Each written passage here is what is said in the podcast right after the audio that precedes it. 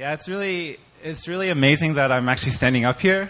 Um, Pastor Myung asked me to do this two weeks ago, and I was really hesitant. Um, and I was actually supposed to do it last week, but things got busy at work, and so I did it this week.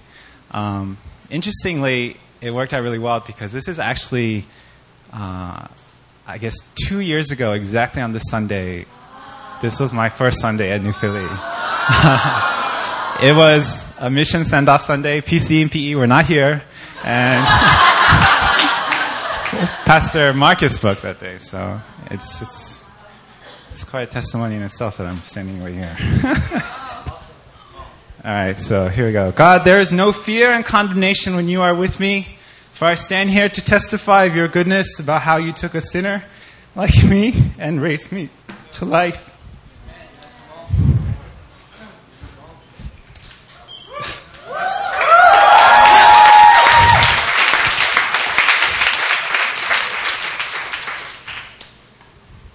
I'm not going to cry.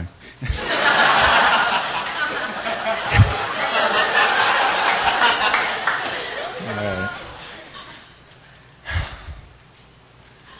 All right, so my testimony actually begins long before I ever came to Korea. Um, before 2012, uh, like Pastor John said, I was not a true Christian and I did not personally commit my life to Christ. Why? Um,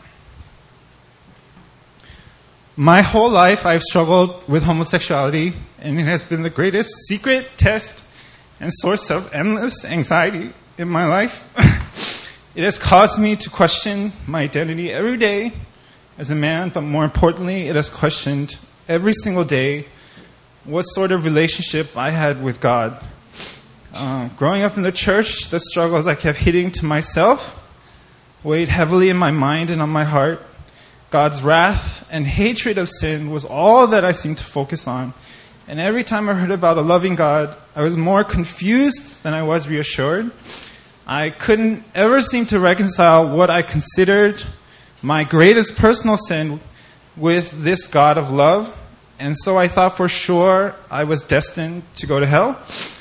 And I began to question every day God's existence in my life. Uh, has He ever been there? Did God ever love me?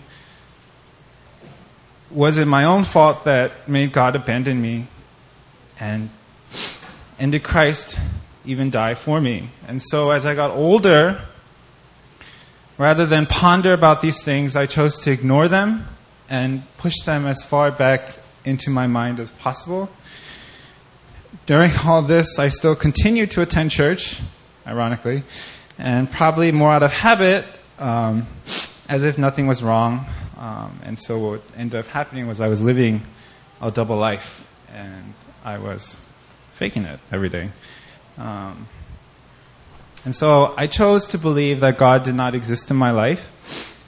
God, however, made sure that I would know that this was a lie, and He put me on a journey to prove it. In college, all those problems I kept hidden and tried to ignore began to infect me like a disease in all other areas of my life. I was extremely unhappy, bitter, and I wanted a way out. And I decided my last year of college that I would take a break from school, uh, move back home, and uh, I ended up interning in Congress. Uh, and I also actually decided to go back to my home church and um, I actually joined the college ministry there, um, which is why, well, later you'll find out, but I really think Emmaus is really important. Um, there's my little plug in for Emmaus. Um, yeah, so I decided to join my college ministry uh, mainly because I actually knew that this would be a great way to meet new people and have fun, um, and it was. Um, yet more importantly, for the first time in my life, I ventured enough courage to share with my college pastor about my sexual struggles. And as I literally broke down in tears in front of him, um, he told me something I would never forget. Um, simply, he told me that, that God loved me no matter what. And no one had ever spoken these words directly to me like this before.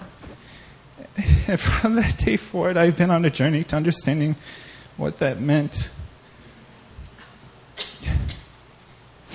In 2011, I lost my job and and found myself in Korea. Um, yeah, that's not really funny.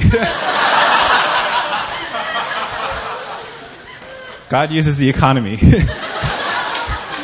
All right, so my first year, I was um, in Korea. I was uh, teaching at an elementary school in the countryside, and while it, it was fun, um, I was actually pretty lonely and sometimes depressed. And and just funny thing is, I always seem to long for the comforts of a church community, like the one I had back home. Um, maybe this was out of habit because I had grown up in the church. Um, and in July, like today, two years ago, um, I happened to be in Seoul for the weekend and visit New Philly for the first time. Uh, I was late, and I remember uh, as I was walking up the steps, it was very loud. And my reactions at first were shock and confusion. Why was this church so loud? And so I thought maybe this was a special revival service. Because um, those are the only times I've ever seen a church be like this.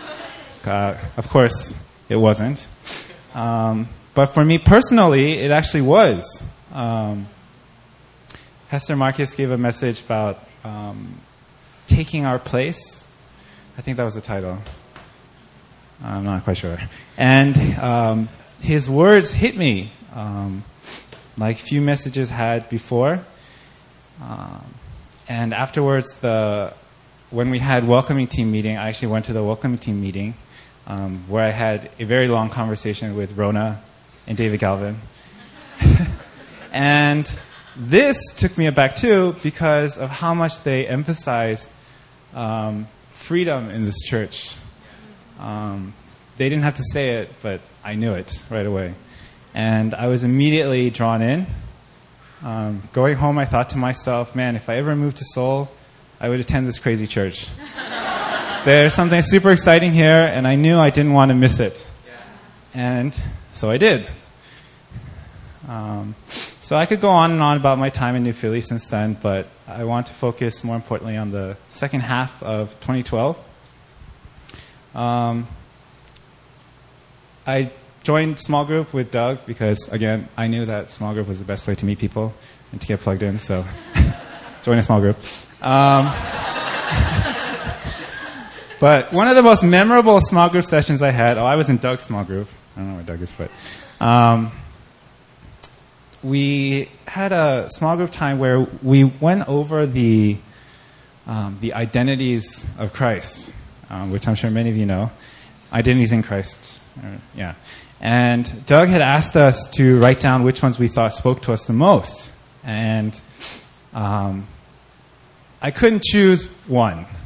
Um, so I ended up writing all of them down. Um, and he made us read them aloud, and as I did, suddenly I started to tear up and wondered where this was coming from. It was hard for me to understand that God was in the place and at that moment and was stirring up my heart inside of me.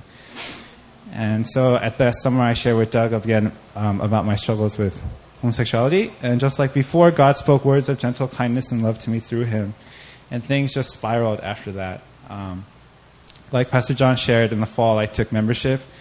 Um, and he was my connection coach. Um, and as I freely shared with him, um, he would constantly reach out to me, uh, speaking life and truth about who I was in Christ and even though I refused each time uh, when he asked if I wanted to make a personal c- commitment to Christ, um, those calls really helped me understand clearly what I was afraid of. And I was afraid that God was not big enough and powerful enough to set me free from sin and change who I was. Why should I make a commitment, I thought, if I knew it would be worthless and meaningless? Um, and this is when God actually began to teach me about what faith meant faith in believing and trusting in God's sovereign plan for me.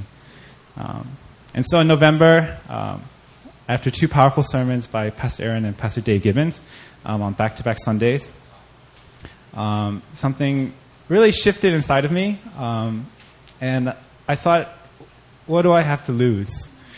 Um, all those doubts and questions, true, were still there, but they didn't seem to have as much power over me anymore.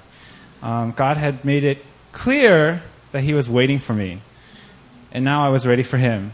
And so, with a huge leap of faith, I gave my life to Christ on November 18th, 2012, over the phone with Doug. Um, Doug wanted to actually do it in person, but um, he felt the Spirit was telling him to do it then and there, that there was no time to lose. Uh, clearly, God had been waiting long enough. And since then, my life really began to change. Um, I found new joy in praise, and I began to pray more fervently. And even my friends noticed a change in me. Um, and so my identity no longer rested on the world or my personal struggles, but rather in Christ. And to top it off, I was actually baptized very recently. Something, something I never would have imagined just even a year ago. So here I am, standing in front of you, testifying about the journey I've been on, and and you know it's still a journey that's still continuing. Um, there's still a lot that I'm learning, and so all testimonies are lifelong. um, so it's a testimony in itself, actually, that I shared with all of you what I just shared. Um,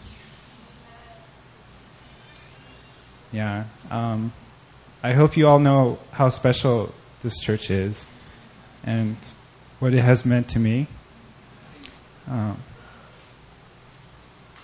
yeah. So, yeah. When God is with you and for you, there is no fear or condemnation. Instead, there is only bold freedom. Amen.